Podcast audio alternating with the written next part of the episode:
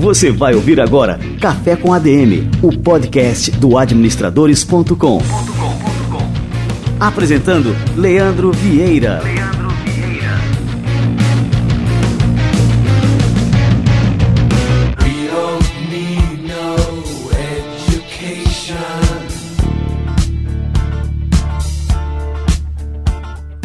Que alegria! Estamos começando mais um Café com a DM, episódio de número 52. Café com a DM, a sua dose de cafeína nos negócios.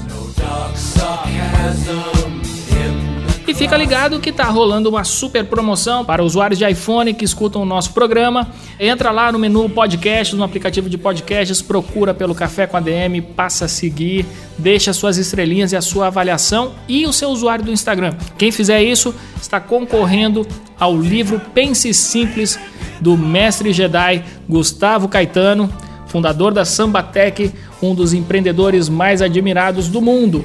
Beleza? Participe aí você que é usuário de iPhone. Você que é usuário de Android, vamos fazer uma petição aí para o Google pedindo que o Google libere aqui no Brasil um aplicativo nativo de podcasts. Você só não está participando porque no Android não existe um aplicativo nativo de podcasts no Brasil. Bom, este podcast aqui é o de número 52. Esse episódio será lançado no dia 29 de setembro e no dia 5 de outubro completa um ano do nosso primeiro episódio. Então, a data de aniversário do Café com ADM, anota aí na sua agenda, é dia 5 de outubro. No próximo episódio vai ser o nosso episódio comemorativo do nosso aniversário, primeiro ano. O que, que a gente conquistou em um ano de podcast. Próximo episódio, fica ligado que vai ser aí uma data festiva e a gente tem muito o que comemorar por aqui. Agora é hora do Somos ADM. E hoje no Somos ADM, o Wagner Siqueira, presidente do Conselho Federal de Administração, traz um tema bastante sério, é bastante atual sobre essa crise que está acontecendo aí na Rocinha, uma crise que torna evidente a importância de uma administração pública realmente profissional e as consequências desastrosas de quando isso não acontece. É com você, Wagner. Você vai ouvir agora Somos ADM, com Wagner Siqueira, presidente do Conselho Federal de Administração.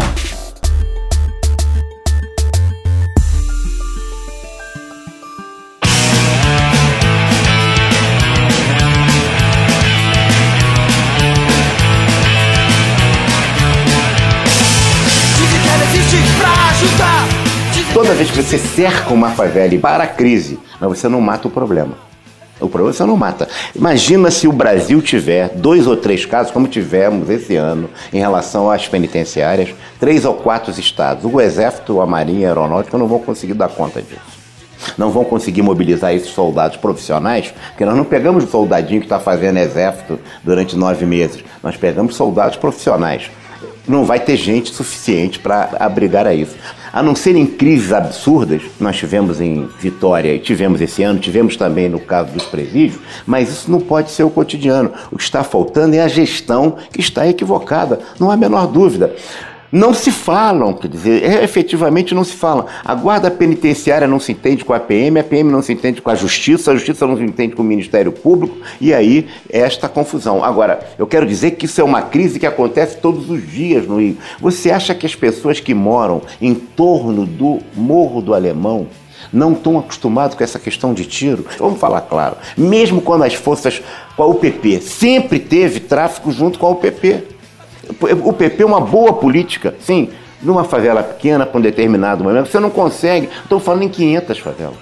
Você, para conter isso, tem que ter outras formas de gestão que não são as formas que nós estamos utilizando. O que, que adianta comprar carro se você não tem manutenção? O que, que adianta você comprar armas boas se você não tem manutenção dessas armas? Então, há toda uma política que veio pela crise, quer dizer, a crise na Rocinha, está todo o governo se mobilizando, o que é muito bom mas não podia ter a crise. Agora, achar que a crise da Rocinha é atípica em relação à cidade do Rio de Janeiro é desconhecer a vida da cidade. Você ouviu Somos ADM, com Wagner Siqueira, presidente do Conselho Federal de Administração.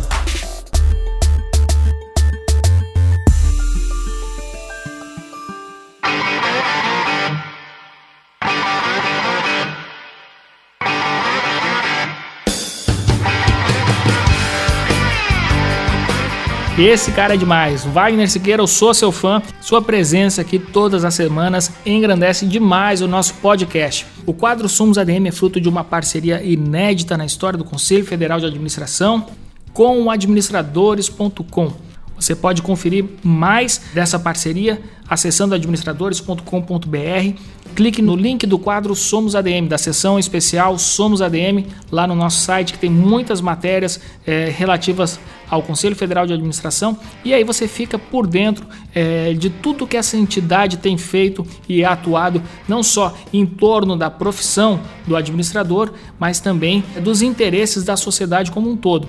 Então veja lá no nosso site, nesse quadro Somos ADM, nessa seção especial do Conselho Federal de Administração dentro do administradores.com e acesse também o site do Conselho, o cfa.org.br. Vamos seguir aqui com o nosso programa que hoje tá, tá fervendo, assim, um café gostoso demais que a gente vai tomar aqui hoje com um dos caras que eu mais admiro no Brasil. Eu diria que é o cara mais assim, o mais fodástico que tem na área de marketing digital. Ele tem ensinado muitas pessoas a empreender com técnicas, com método e assim terem mais sucesso nos seus empreendimentos. E então, sem mais delongas, vamos aí para o nosso bate-papo principal de hoje.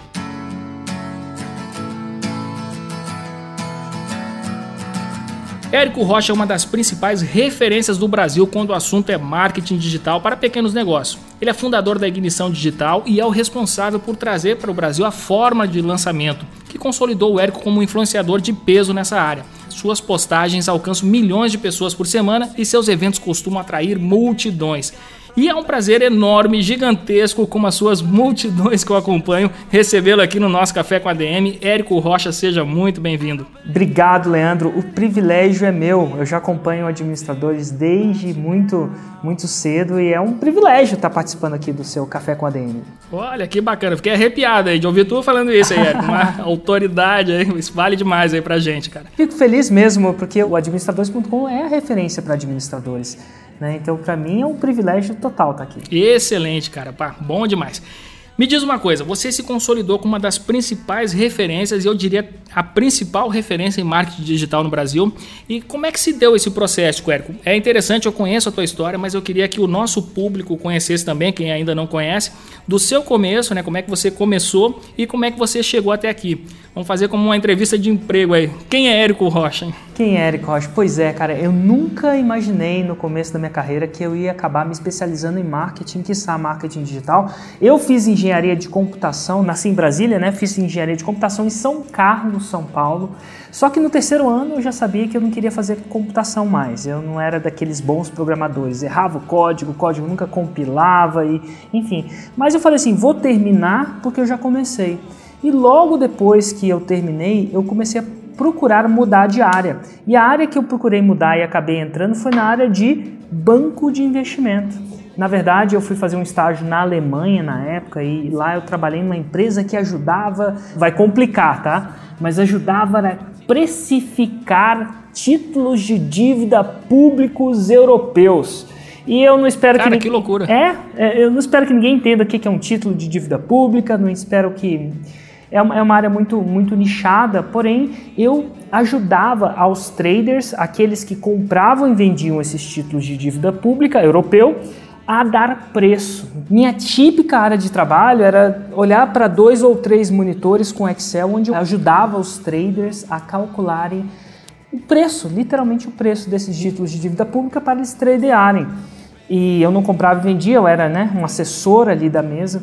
E nesse processo acabei indo da Alemanha para Londres, onde ficavam os bancos, e trabalhei. Chegou uma hora na minha vida onde eu ganhava bem, é, o que era bem para mim, ganhava bastante dinheiro no que era a minha referência de bastante dinheiro. É, eu estava no meu sétimo ano de carreira no banco de investimento e ao mesmo tempo eu não me sentia feliz. Aí que vem a história, né? Tinha tudo para ser feliz, né? Tava lá com meu apartamento, uma vida financeiramente estável, mas não era feliz. Quando você não é feliz, né, eu, eu costumo dizer que segunda-feira eu, eu, acordava, batia no relógio e, e, aquele botão do snooze E eu rezava para aquele relógio não despertar de novo, basicamente isso. Eu não, não gostava. E eu vou dizer assim, aquela situação foi tornando-se cada vez, agravando-se aos poucos, né, internamente. É, e depois de sete anos eu estava percebendo que eu estava cometendo uma espécie de suicídio em gotas. Aí eu comecei a procurar programas de, sei lá, desenvolvimento pessoal. E num desses programas lá em Londres mesmo, é, eu descobri, né, analisando, descobri que o que eu queria mesmo era empreender. Olha só, eu queria ser um empreendedor e acabei desviando desse meu trajeto porque esse era o meu sonho, porém não era o sonho dos meus pais.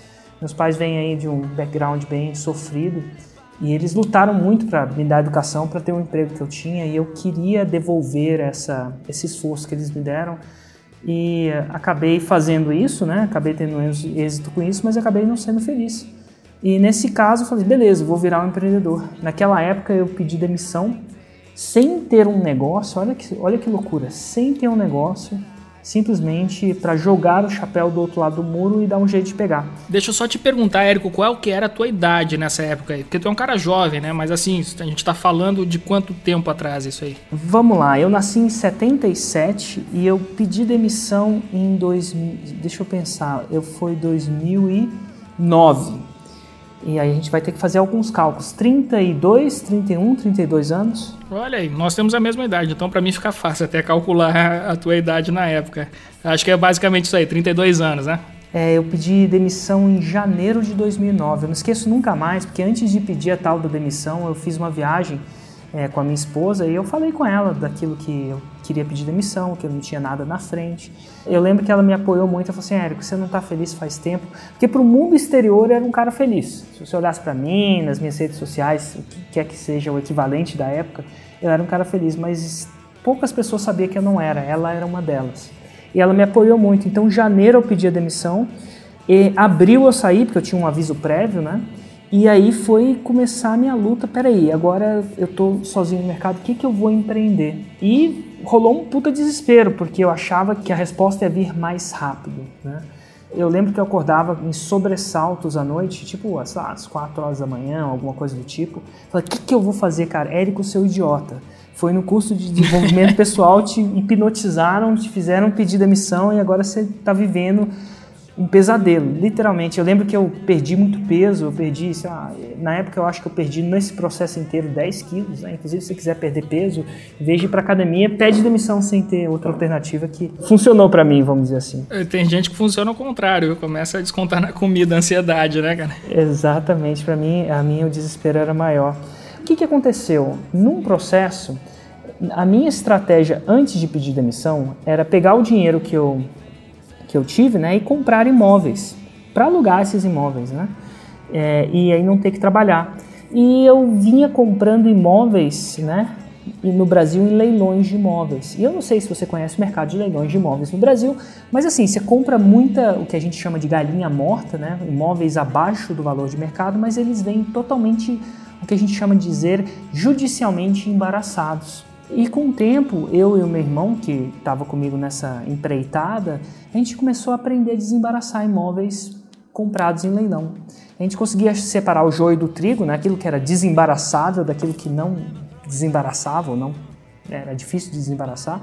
E a gente começou a comprar esses imóveis. Mas só que veio a primeira dificuldade, aí veio aquela veia empreendedora. Era muito difícil saber onde aconteciam os leilões no Brasil. Olha, como é que isso vai dar em marketing, você vai descobrir daqui a pouco. Mas, enfim, é muito difícil, porque cada leiloeiro coloca em um jornal. Aí eu falei, pô, tu vou ter minha primeira ideia. Tive a minha primeira ideia.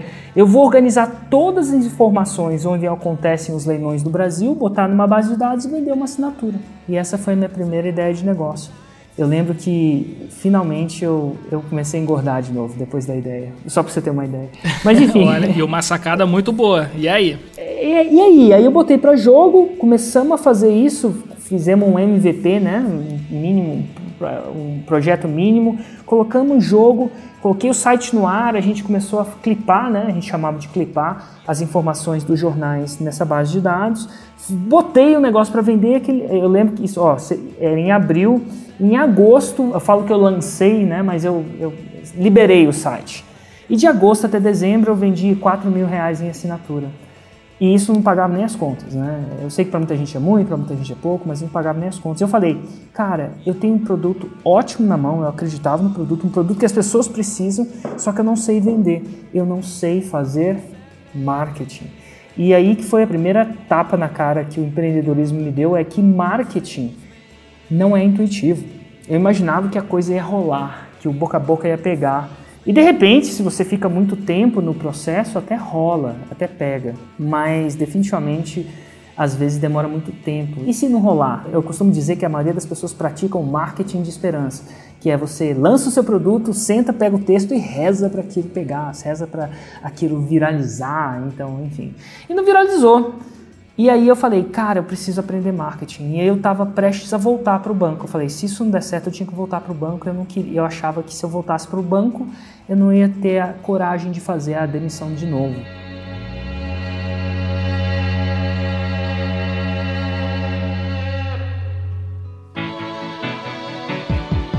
Outra coisa, outra pergunta, eu sou um cara curioso, então eu gosto Claro, de saber claro. da situação da vida. Você estava morando em Londres ainda ou você retornou para o Brasil nessa época aí? Eu estava morando em Londres ainda, então eu fazia tudo isso é, externo.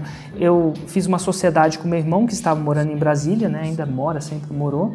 E eu falei, você toca daí que eu continuo morando em Londres. Então todo o processo foi é, feito pelo Hugo. Então o Hugo era o cara operacional do processo aqui no Brasil e eu era o cara estratégico lá de Londres tocando.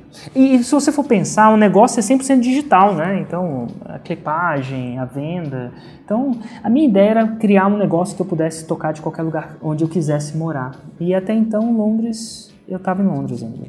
E me diz outra coisa, é, esse negócio que você criou inicialmente foi para facilitar o teu próprio processo de compra e não compra e venda não, mas de compra nesses leilões, de participação nesses leilões, ou foi algo que você disse, bom, aqui tem realmente um negócio e a gente vai fazer isso a partir de agora e esqueceu aí, por exemplo, de operar nesses leilões também? É, um pouco das duas coisas, mas foi mais com a visão de negócio. Porque a clipagem, esse processo de clipar, de ler, assinar trocentos jornais, ele é muito custoso. Né? Você imagina várias pessoas lendo jornais, inserindo numa base de dados, outras pessoas conferindo. Para o meu consumo, né? porque enfim, não importa quanto dinheiro você tenha, se você começar a comprar imóvel, o dinheiro acaba. Essa é a verdade. Então, para o nosso consumo privado, a gente já tinha, a gente já olhava, né? Então, o processo manual era, razoável. Mas a gente realmente teve a ideia de lançar isso como negócio. Porque na minha ideia era o seguinte, eu, a gente continuou comprando, literalmente, ficou mais fácil da gente comprar, não compensaria num processo para o meu consumo próprio, né? Porque, enfim, é um processo de clipagem, o processo de agrupamento desses dados era custoso. E aí, como é que entrou o marketing digital na história aí? Pois é, aí eu falei, pô, esse negócio não vende, eu vou ter que voltar pro banco, tem um produto bom na mão. Eu falei assim, eu tenho que aprender marketing. Eu sempre fui fã da, de aprender com quem sabe, não necessariamente com quem ensina, mas com quem sabe. Né? Eu falei, quem que é o cara, quem que é o bambambam que faz marketing? E eu comecei a procurar. Nessa hora, nessa minha procura, colocando meu e-mail em toda a caixa de opt-in, né, toda a caixa de cadastro que eu via, eu entrei em contato com três vídeos de um cara que se propunha ensinar uma fórmula de marketing digital. É, na época eu vi três vídeos dele, o nome dele é Jeff Walker, e ele ensinava o que eles chamam, que hoje, né, que eu começo a ensinar como a fórmula de lançamento. Isso era 2009. 2009 nem o YouTube, nem essas redes sociais eram muito avançadas como são hoje. Então tudo que eu tinha é, de informação eram os três vídeos do cara, porque eu coloquei o meu e-mail numa caixa onde eu nem lembrava onde eu coloquei. E o curso dele na época custava 5 mil dólares. E eu fui lá e passei o cartão e comprei o curso. Mas era um curso online esse curso que tu participou do... Eu te juro por Deus, eu acho que essa, eu acho, tá? Posso estar errado, mas eu acho que essa foi minha, se não foi a primeira, foi uma das minhas primeiras compras online, tal o meu desespero. Então, primeira conta online, eu lembro que eu passo o cartão por 5 mil dólares e aí meus amigos pensavam que eu estava louco, era um esquema, era um, né? Eu falei, meu, eu prefiro perder isso e voltar para o banco sabendo que eu testei tudo. Eu estava desesperado, essa é a verdade. E aí fui e eu lembro que esse cara oferecia um, um evento ao vivo de bônus, não era obrigatório, é só um bônus, todo curso era online. Eu falei assim, cara, eu vou lá para ver essa pessoa. E, enfim, era em Los Angeles. Eu fui com meu irmão, então eu lembro que na época a gente pagou. O custo todo dessa brincadeira foi mais de 10 mil dólares, porque era o custo de 5 mil dólares, mais passagem, hospedagem para mim e para meu irmão em Los Angeles para ver esse bônus. Mas é o seguinte, eu lembro que eu fui para Los Angeles, eu- as datas são muito marcantes na minha vida. Fevereiro de 2010, eu estava um ano nessa jornada. Eu voltei e finalmente eu tinha entendido o que eu tinha feito de errado. Eu voltei, é, reestruturei meu site e fiz um lançamento, agora não com marketing de esperança, e sim com método. E no dia 23 de março de 2010, esse dia é mais feliz para mim do que o dia do meu aniversário, acredite ou não. Porque no dia 23 de março de 2010, a gente reabriu as assinaturas né, desse, desse meu site e a gente vendeu, na época, um pouco mais de 150 mil reais de faturamento. Nossa, era, o faturamento era tão grande que, é, que o meu gateway de pagamento, né, ele achava que tinha alguma coisa errada, porque, enfim, parece fraude, né? Você nunca ganha dinheiro, de repente ganha. E eu vou te falar, esse faturamento foi em sete dias. E aí eu falei, caramba. E eu não fiquei nem feliz pelo, sei lá, os 100 mil reais, né? Porque tem custo, aquela coisa toda. Mas os 100 mil reais que ficou no bolso. Mas eu falei, pô, agora achei a fórmula. Era a validação do teu negócio ali, de fato, né, cara? Exatamente. Agora, e o que, que isso tem a ver com eu ensinar marketing? Essa foi a diferença. Foi que a gente, o nosso negócio cresceu, no segundo ano a gente já faturava múltiplos milhões. Eu, a gente operava numa estrutura muito enxuta, terceirizada, né? Então, basicamente, era eu, Hugo e um funcionário, e o resto era tudo terceirizado, e a gente faturava uns bons milhões nisso. Era informação, informação tem um alto margem de lucro, né? Você deve saber disso. E aí eu falei, nossa, que massa. O Hugo aí começou a operacionalizar por completo né, a empresa e eu fiquei literalmente ocioso, vai vendo. E eu falei, nossa, eu posso lançar outro negócio. E foi nesse dia, assim, eu lembro que quando eu falei que eu queria lançar um negócio, um grupo australiano de trading falou, Érico, por que, você não lança os nossos produtos no Brasil? Você já tem uma audiência aí em leilões de imóveis. Inclusive a audiência era construída no nome do meu irmão, né? Se você procurar até hoje Hugo Rocha Leilões, você vai encontrar os vídeos no YouTube dele que ele fazia. Mas enfim, ele falou: por que vocês não lançam produtos financeiros? E cá entre nós, Leandro, é, produtos financeiros digitais tendem a ter uma maior potencialidade de faturamento. Você vê o exemplo da Empíricos aí que está faturando alto nesse mercado. É verdade. É verdade, né? Eu falei, puta, produto financeiro não é minha paixão. E eu, quando eu saí do banco, não era mais porque eu estava com falta de dinheiro, era porque eu queria seguir uma coisa que fazia meu coração cantar, vamos dizer assim. Produto financeiro não fazia, não era o meu negócio. E até que minha esposa falou, Érico, mas por que, que você não ensina marketing digital ou empreendedorismo digital, como eu diria, né? Aí ela falou assim, por que, Ju? Ela falou assim, cara, você não para de falar nisso. Você fala disso para mim o dia inteiro, você fala disso pro porteiro, você fala disso pro meu pai, você fala disso pra minha mãe. Cara, por que, que você não vai falar disso para alguém que quer aprender isso? Eu falei, nossa, é mesmo. E aquilo ficou na minha cabeça, eu falei assim, por que não, né? E aí foi aí que eu, eu decidi ensinar a fórmula mesmo. Eu fui lá, falei com o próprio Jeff Walker, né, que é o cara que criou a fórmula. Falei, pedi permissão para ensinar no Brasil, ele concedeu completamente. E foi aí que eu comecei a ensinar a fórmula de lançamento do Brasil. E foi isso, ensinando, ensinando, as turmas foram crescendo, os resultados foram aparecendo e hoje a gente está alcançando essa quantidade de pessoas e gerando essa quantidade de resultado na vida de alguns pequenos empreendedores. Né? É impressionante assim, e eu ouvi de ti né, contando essa história.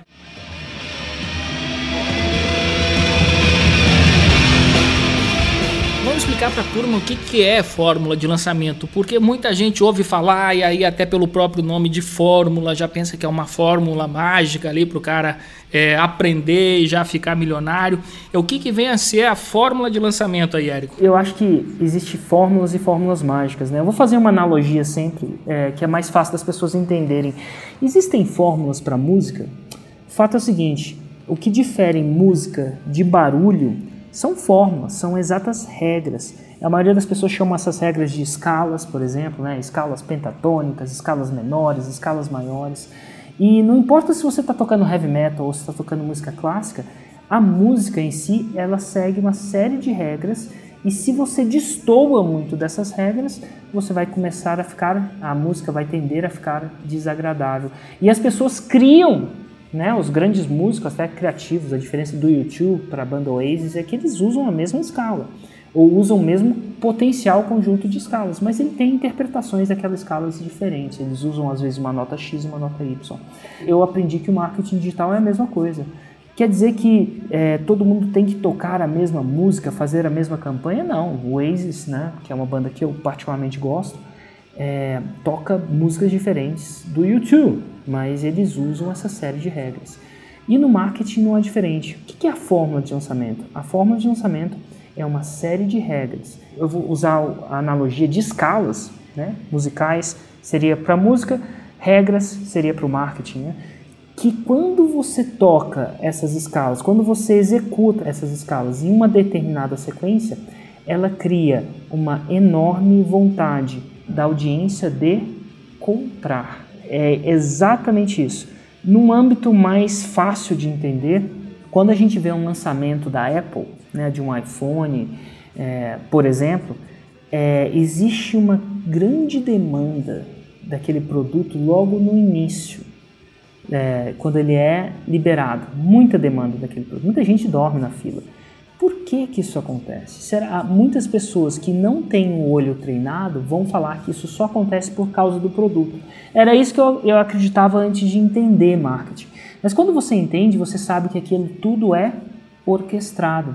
Tem uma série de eventos que acontecem que vão intensificando essa vontade de comprar. E é isso que a fórmula de lançamento decodifica. Ela fala como é que pessoas comuns, empreendedores comuns, podem apertar, eu chamo de esses gatilhos, né? É, a gente explica muito gatilhos, esses gatilhos tal que cria-se essa vontade de comprar na audiência. E vou te falar mais, ela funciona até em online ou offline, mas ela tende a ser hoje em dia mais executada no online, porque, enfim, é mais fácil de executar, é mais fácil da gente falar para pessoas no online. Né? Isso é a fórmula de lançamento. É, você falou agora que assim que a fórmula pode ser inclusive aplicada offline. Como é que a gente faria aí, Érico? Eu acho interessante porque tem muita gente assim que vive imersa na tecnologia, no Instagram, no Facebook e tal, mas na hora de empreender o cara é extremamente tradicional. Então gosta de, de colocar ali o seu restaurante que é só offline mesmo, não tem como ser é, online e acaba não tirando proveito, né, lógico, das forças digitais. Mas como é que a gente faria um lançamento, por exemplo, offline sem utilizar zero de internet aí, cara? Zero de internet. Inclusive, ó, para não falar que eu estou inventando, anteontem eu fiz uma live entrevistando um aluno, né? O nome dele é Diogo, dá até para referenciar caso você queira. E o Diogo é professor de cursinho. Então ele entra na fórmula de lançamento, entende as técnicas que fazem vender. E ele fala assim, como ele não tinha página de internet, não tinha, é, não tinha Instagram, não tinha nada, ele falou assim, cara, eu vou executar isso diretamente com o pai de um aluno meu.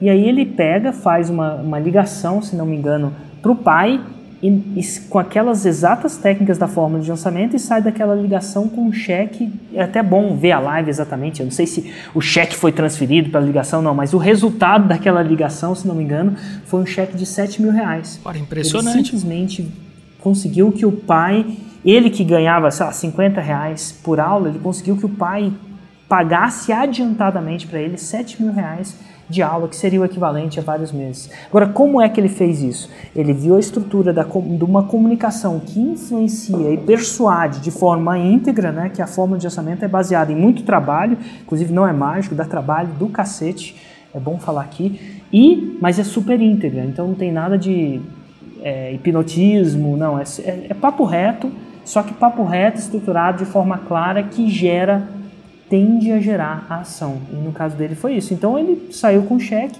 Tem o caso também do Erd Oliveira. O Erd é um senhor que eu acho que, se não me engano, de mais de 60 anos. Ele presta serviços para condomínios. Então eu não sei exatamente o serviço que ele presta, se não me engano, de engenharia. Inclusive está na internet. Se você digitar Erd com H, H E D R I D Y, né? Erd com H Y Oliveira fórmula de lançamento, ele, ele fala que ele usou as exatas técnicas com carta. Então ele ia lá no condomínio e entregava as comunicações que a gente manda hoje pelo Instagram, pelo e-mail, entregou em carta para os caras e converteu e teve um ótimo resultado também.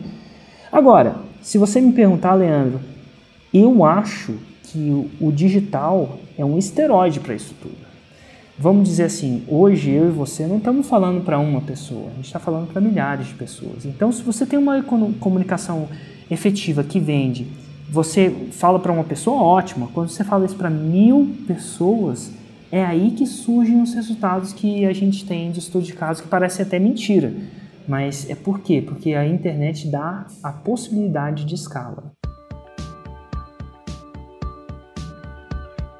Eu gostei de uma coisa assim, dessa sinceridade é, no teu discurso, na tua fala, que é preciso o cara trabalhar, ralar muito, que não é uma coisa que vai cair da noite por dia, não é só a aplicação de uma fórmula, existe todo um trabalho é, na construção de um negócio, na construção de um produto, na entrega de valor em cima desse produto, e assim, isso para qualquer pessoa que, que é um candidato empreendedor, eu acho que, é, que isso é importante a gente falar aqui, né, Érico, não existe é, atalho né, para o negócio. Lógico que existe como potencializar qualquer negócio. E a forma de lançamento, estou aqui para afirmar isso aí, né, para endossar, é realmente assim uma das técnicas, um dos instrumentos que a gente pode aplicar para alavancar qualquer negócio. Mas sem ralar, não adianta, né, Érico? Não adianta mesmo. E eu volto ao exemplo da música. É, se você ir lá hoje e tentar aprender sozinho, você vai aprender? Depende. Se você tiver muito talento até certo ponto. Aí você chega assim, não, eu quero aprender o piano e eu quero aprender melhor. Se você tiver aulas de piano, você vai aprender piano, tender a aprender piano melhor? A chance são que sim, principalmente se você tiver um professor e um método comprovado.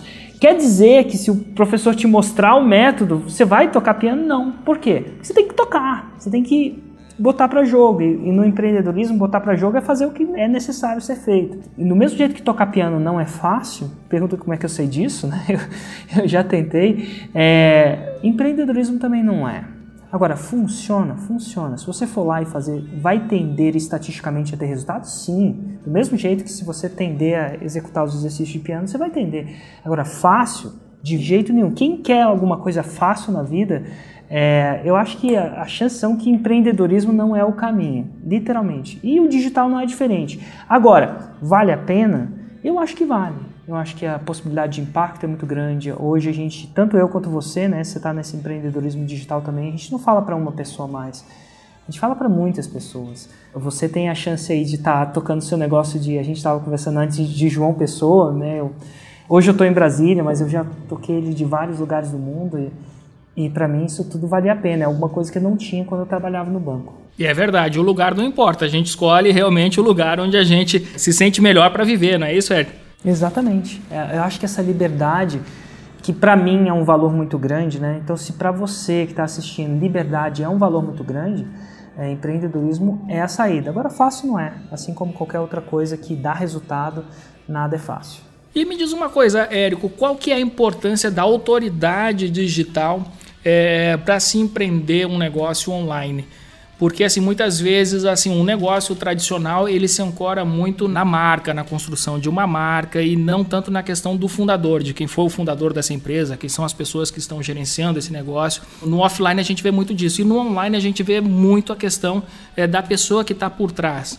Qual que é a importância disso, né? Da pessoa que está por trás do negócio ter, assim, construir uma reputação, uma autoridade digital? Tudo. Se vocês quiserem escrever essa, tudo, absolutamente tudo fica mais fácil quando você tem uma autoridade. Vou dar um exemplo. Para um cara que presta serviço, seja médico, seja advogado, seja um terapeuta, seja um psicólogo, se ele tem autoridade, a agenda dele vai tender a lotar, isso as pessoas entendem. A agência dele vai tender a lotar, os preços pela lei da oferta e da procura vão tender a subir. Um palestrante sem autoridade cobra X, um palestrante com autoridade cobra 10X. Estou dando exemplo aqui da minha cabeça. Então tudo fica muito, muito mais fácil. Nós somos treinados a obedecer e acreditar mais em autoridade. Afinal, a gente não tem não tem tempo para pesquisar tudo. Né? Eu não tenho tempo de pesquisar tudo sobre administração, logo, se eu quero aprender sobre administração, eu vou procurar as autoridades, Nelson. Agora, o, a grande sacada é que antigamente, para você se tornar autoridade, muito antigamente, você título era suficiente. Hoje em dia, Leandro, você sabe muito bem que todo mundo tem um MBA. Não todo mundo, mas assim, não é mais uma, uma coisa rara de se ter. Essa educação formal virou uma commodity, né? Virou ah, o cara diz, ah, tem um mestrado, tem um doutorado tal. Sim, e aí? Né? E aí? E aí? Todo mundo tem, né? Antigamente, no tempo do meu pai, quando ninguém tinha, era uma raridade. Hoje não é mais. Aí você fala assim, ah, beleza, tempo de serviço é autoridade. Hoje em dia tem muita gente com tempo de serviço, né? Então, assim, então o que que cria autoridade? Agora a gente vive numa era onde todo mundo tem uma chance de criar autoridade. E uma das coisas que mais cria autoridade na cabeça das pessoas, né, cria percepção de autoridade, é publicar. Vou te dar um exemplo. Quando se você publicasse um livro, esse livro fosse um best-seller, best-seller, vendesse muitas cópias, num assunto de administração, no assunto de marketing, o que, que acontece? Isso te torna naturalmente uma autoridade na cabeça das pessoas. Eu lembro que tinha um amigo meu que naquele, na verdade não é nem um amigo meu, um amigo meu contou a história do amigo dele, então vai vendo. Mas enfim, ele lembra que antigamente ele tinha escrito um livro e, e ele colocava o livro na hora de fazer check-in né, nas, nas aerolinhas, aí a, a, a aeromoça ficava impressionada, nossa, você é o autor desse livro? Ele falava, era e tal. E ele falava que não era incomum dele conseguir upgrades. Eu não sei se essa história literalmente é verdade ou não, mas o fato é que as pessoas que têm livros best-sellers, elas têm autoridade. O problema é que publicar um livro é um trabalho extenso. Até achar alguém que publica e o fato de vender o livro é, não é tão mais simples, né? não é uma coisa simples. Agora, e daí, Érico, você está me contando isso de autoridade? Porque hoje a gente tem a chance de criar essa autoridade publicando na internet. Olha que interessante, quando você publica e o seu conteúdo é visto várias vezes e o seu conteúdo faz sentido, as pessoas tendem a te ver como uma autoridade. De onde vem essa percepção do Érico é, como uma autoridade de marketing digital? Muito dela vem do fato de hoje 8 milhões de pessoas acessarem o meu conteúdo semanalmente no Facebook. Desses 8 milhões, a gente tem por volta de 1 milhão e 300 mil visualizações de 95%, né, visualizações completas de um vídeo meu semanalmente no Facebook. E como aquele conteúdo na cabeça das pessoas faz sentido, elas me têm como uma autoridade. Então não vem no meu PhD, eu não tenho, eu não tenho nem faculdade de marketing. Agora, é claro que só isso não gera autoridade. Esse é o primeiro passo. O segundo passo, você tem que gerar resultado. É, o médico, quando ele tem tanta autoridade ali, não basta ele só ter autoridade. A autoridade vai pegar os clientes, mas depois vai vir uma segunda leva. E aí, Leandro, eu acho que é a leva mais importante. Então você tem que ter publicação, você tem que publicar isso vai ajudar a sua autoridade, mas no longo prazo que vai manter ela é a sua capacidade de gerar resultado. Que é isso que as pessoas vão tender a olhar depois que ela olha quantas visualizações você tem. Então tem duas levas assim. Eu acompanho o teu trabalho, eu vejo os teus vídeos, é, vejo o que você fala, vejo o que você escreve, e aí eu vejo um conteúdo extremamente valioso. Então você fala pé com bola, entendeu, cara? Então você tem muito conteúdo. Você é um cara que estuda, você é um cara que aprende e por isso você está ensinando, né? Só que o que a gente observa e o que eu observo é pipocar especialistas de tudo que é canto, cara, sabe? Assim começa a pipocar e eu vejo muita repetição no que está sendo dito e vejo também muita gente assim é, criando um storytelling a, respeito de si mesmo, que quando você conhece a pessoa é, mais de perto, você vê que aquele storytelling não é verdadeiro. Então o cara conta uma história triste, aí se vende como um cara que saiu sei lá, de uma situação desfavorável, passou dificuldade, que alcançou um sucesso que, e que muitas vezes esse sucesso nem é verdadeiro, mas ele está ali contando essa história para vender o peixe, para criar essa autoridade que, que acontece quando essa história não, não é verdade? Assim, quando o cara está tá entregando uma coisa ali, se vendendo como uma autoridade que, uma autoridade que não existe. É, eu acho que depois da invenção de uma grande tecnologia que chama mídias sociais, no longo prazo isso não funciona. Então, dali vem aquela parte que eu te falei assim dos gatilhos, e você, gatilhos, isso é, história é um desses gatilhos, né? Contar uma história você tende a envolver as pessoas. Mas quando você não tem integridade, o que é integridade? É falar preto no branco a coisa como ela é, sem esconder nada. O que, que acontece? Ou você sem, camuflar as coisas. Quando você não tem integridade, no longo prazo, as mídias sociais tendem a te descobrir e tendem a te desmascarar e tendem a ir tudo por água abaixo. Eu acredito que as grandes pessoas que se mantêm nesse mercado são as pessoas que não só, e te digo mais, tá? Não só que aprendem muito, mas que executam muito. Então, se você for ver dos meus vídeos daquilo que eu estou falando, a grande maioria vem da execução, do dia a dia executando marketing, do dia a dia executando marketing em empresas, empresas de alunos, empresas de fazenda. E quando você vem da execução com resultado, então uma execução sem resultado também não funciona, porque você acaba ensinando alguma coisa diferente. É muito legítimo, passa a ser legítimo. Eu não quero ensinar marketing para as pessoas. É, é, é muito. Ah, Érico, me ensina. Não, não quero ensinar marketing. Eu quero ensinar o que funcionou para mim. O que, que eu ensino? Se eu perguntar o que, que eu ensino, eu ensino para as pessoas o que funcionou para mim. Quer dizer que vai funcionar para elas? Não. Mas eu estou ensinando o que funcionou para mim. E eu acho que esse mercado vai crescer cada vez mais. Agora, aquelas pessoas que só ensinam alguma coisa que elas não legitimamente sabem é, executar e elas simplesmente aprenderam, decoraram a partir de um livro e procuram, sei lá, passar para frente, essas pessoas eu acho que elas não têm tanto futuro assim na rede, né, no digital. Principalmente depois da invenção das mídias sociais. Porque depois de ver aquelas visualizações que as pessoas vão ver, a pessoa vai fazer uma pesquisa para procurar, procurar se esse cara é legítimo. Esse médico realmente, as, né, esse nutricionista realmente tem resultado ou ele só fica falando? Eu acho que a maioria das pessoas vão que tendem a documentar a sua execução tendem a ter mais sucesso de longo prazo daquelas pessoas que simplesmente aprendem e repetem aquela coisa.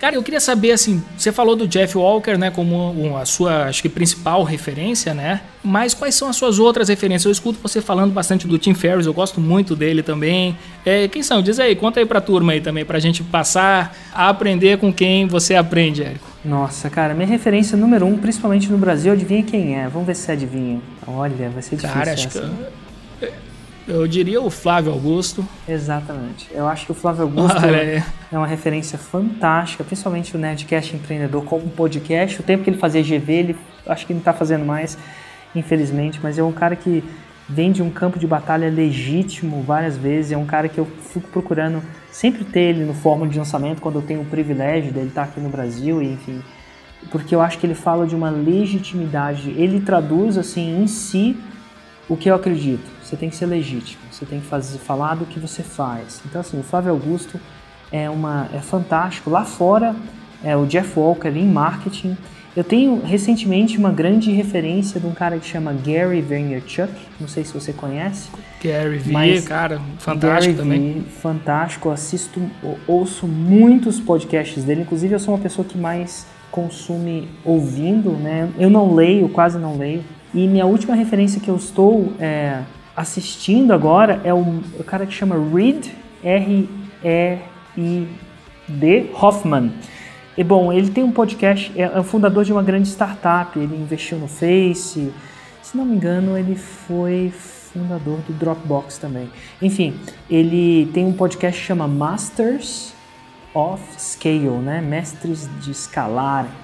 Eu para mim esse podcast é o podcast que eu mais ouço é, recentemente. Esses outros eu já ouço há muito tempo, né? Quando você ouve um podcast muito, muitas vezes, você passa a pensar como a pessoa que está falando no podcast, né? Ele quase que te doutrina naqueles fundamentos daquela pessoa. E hoje eu, eu escuto muito o podcast é, Masters of Scale. Conhece ele? Conheço, conheço. Ia falar agora, você falou de podcast, que você tem um podcast super bombado aqui, que é o Sacadas de Empreendedor, não é isso? Exatamente. Sacadas de Empreendedor foi um podcast que eu comecei. Ele ficou.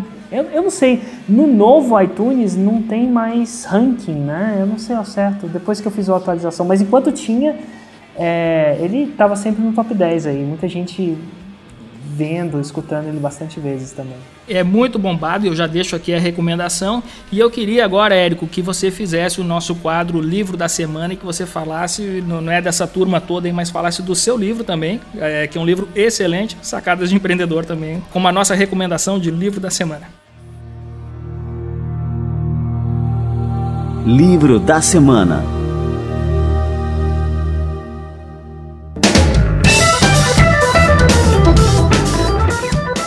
Sacada de Empreendedor, ele começou com um projeto onde eu queria gravar, é, um projeto pessoal onde eu queria gravar uma sacada de empreendedor, né, uma sacada minha, alguma coisa que funcionou na minha vida, e eu queria gravar isso para o meu filho, é, se por algum dia ele fosse empreender, eu não tivesse mais lá para transmitir para ele, né, o meu primeiro filho. Agora eu tenho dois, enfim, vai ficar para os dois. Mas e nesse processo, à medida, durante um ano, mais ou menos um ano, eu fui, na verdade, gravando vídeos sobre é, sacadas, verdadeiramente alguns pontos, momentos de ahá que eu acreditava que eram divisores de águas para mim.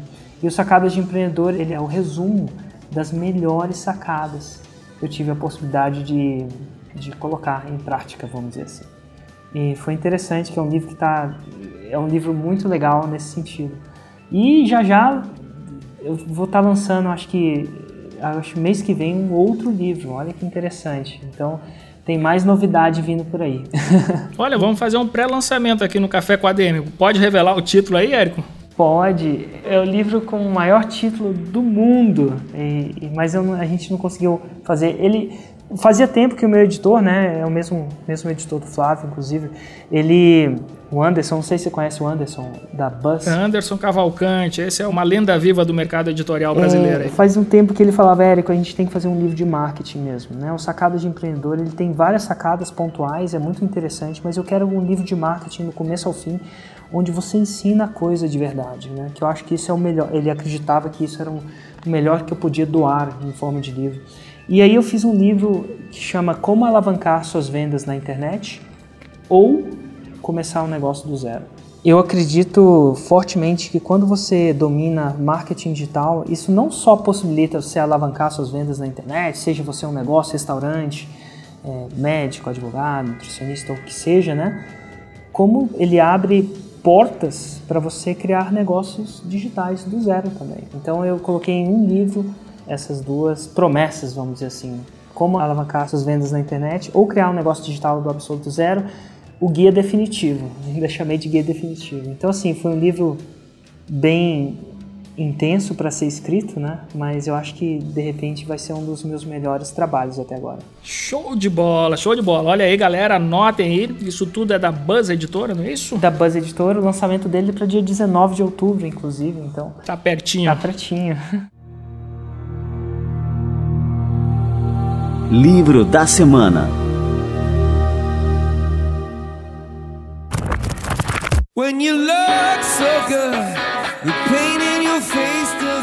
Muito bom, o nosso café está fervendo, só que devido ao nosso tempo a gente tem que é, dar um golinho aqui para terminar rápido. Me diz aí, Érico, qual que é o recado que você deixa, o recado final aí, as suas recomendações para essa turma que escuta o Café com a DM para para que eles fiquem com mais cafeína, ainda com mais energia para empreender? Tem uma coisa que eu não sabia quando eu era funcionário, né, ou que não era tão importante para mim quando eu era funcionário, é que é o seguinte: desde cedo a gente é treinado para não errar. Ou a gente é penalizado pelo erro, vamos dizer assim, se a gente tira nota baixa na aula, a gente não passa de ano, se a gente erra a questão, é ruim.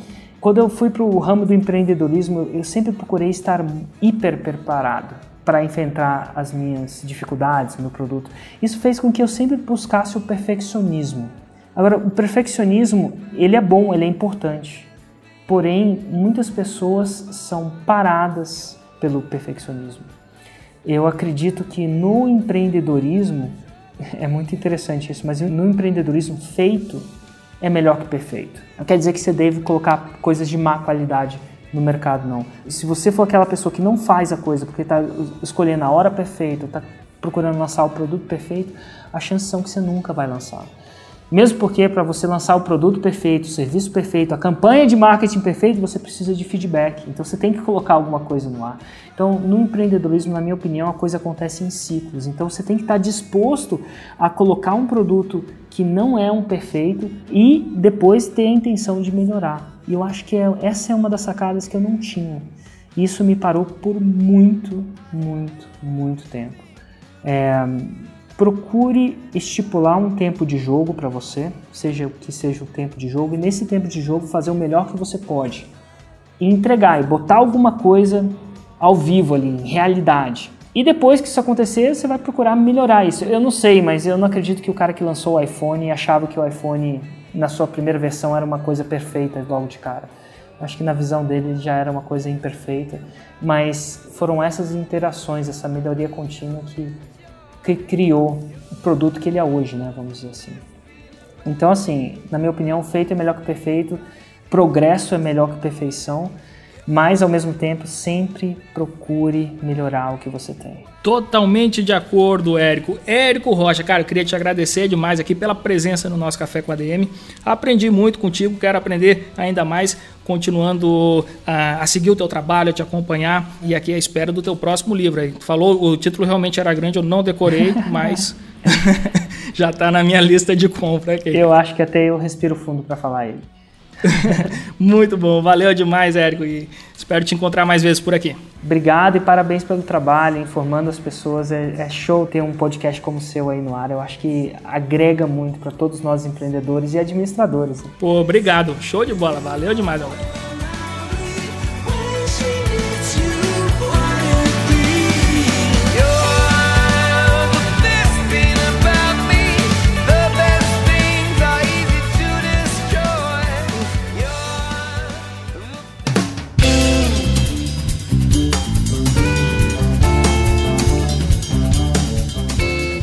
E aí, o que, que achou desse café? Eu curti demais. Que eu tô gostando cada vez mais de fazer o café com a DM é que eu sempre convido os caras que eu admiro para sentar aqui nessa cadeira virtual comigo e tomar esse cafezinho. E o que acontece é que depois do programa eu termino admirando ainda mais. E é essa sensação que eu estou aqui agora, depois desse bate-papo fantástico aqui com o Érico Rocha, eu estou admirando o cara ainda mais. Eu tenho certeza que você aí do outro lado também. Só que, cara, eu quero saber da sua opinião, quero saber do seu feedback. O que você está achando? O que achou dessa entrevista? Mudou alguma coisa na sua vida? Manda, manda o seu feedback. É, aproveite você, se você for um usuário de iPhone, deixa lá o comentário, como eu falei no começo do programa, no próprio aplicativo de podcast do iPhone, procura pelo Café com ADM e dá suas estrelinhas, passa a seguir a gente, deixa seu comentário eu leio todos os comentários que estão lá. Eu leio isso praticamente todos os dias. Eu entro lá para saber, porque eu curto, cara. Eu curto saber o que vocês estão falando, o que vocês estão achando do programa. Isso é extremamente importante para mim. É um termômetro, né? É uma forma de medir é, realmente se o que está sendo feito aqui agrega valor na sua vida.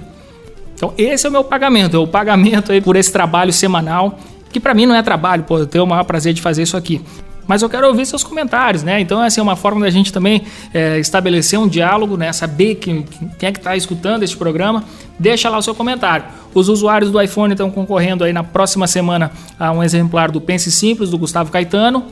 Se você está escutando isso através do Android ou através do administradores.com, do nosso player que tem lá, deixa seu comentário também. Tem lá uma seção de comentários, você entra com a sua conta do Facebook, fala o que você está achando. Isso é extremamente importante.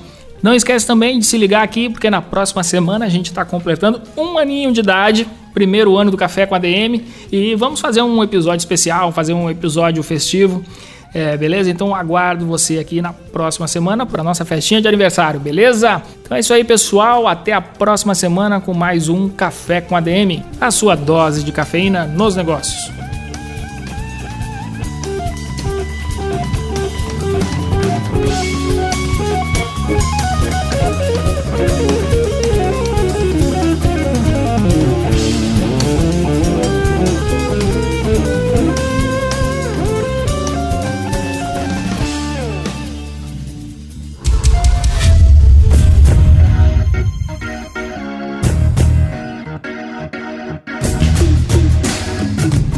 Você ouviu Café com ADM, o podcast do administradores.com.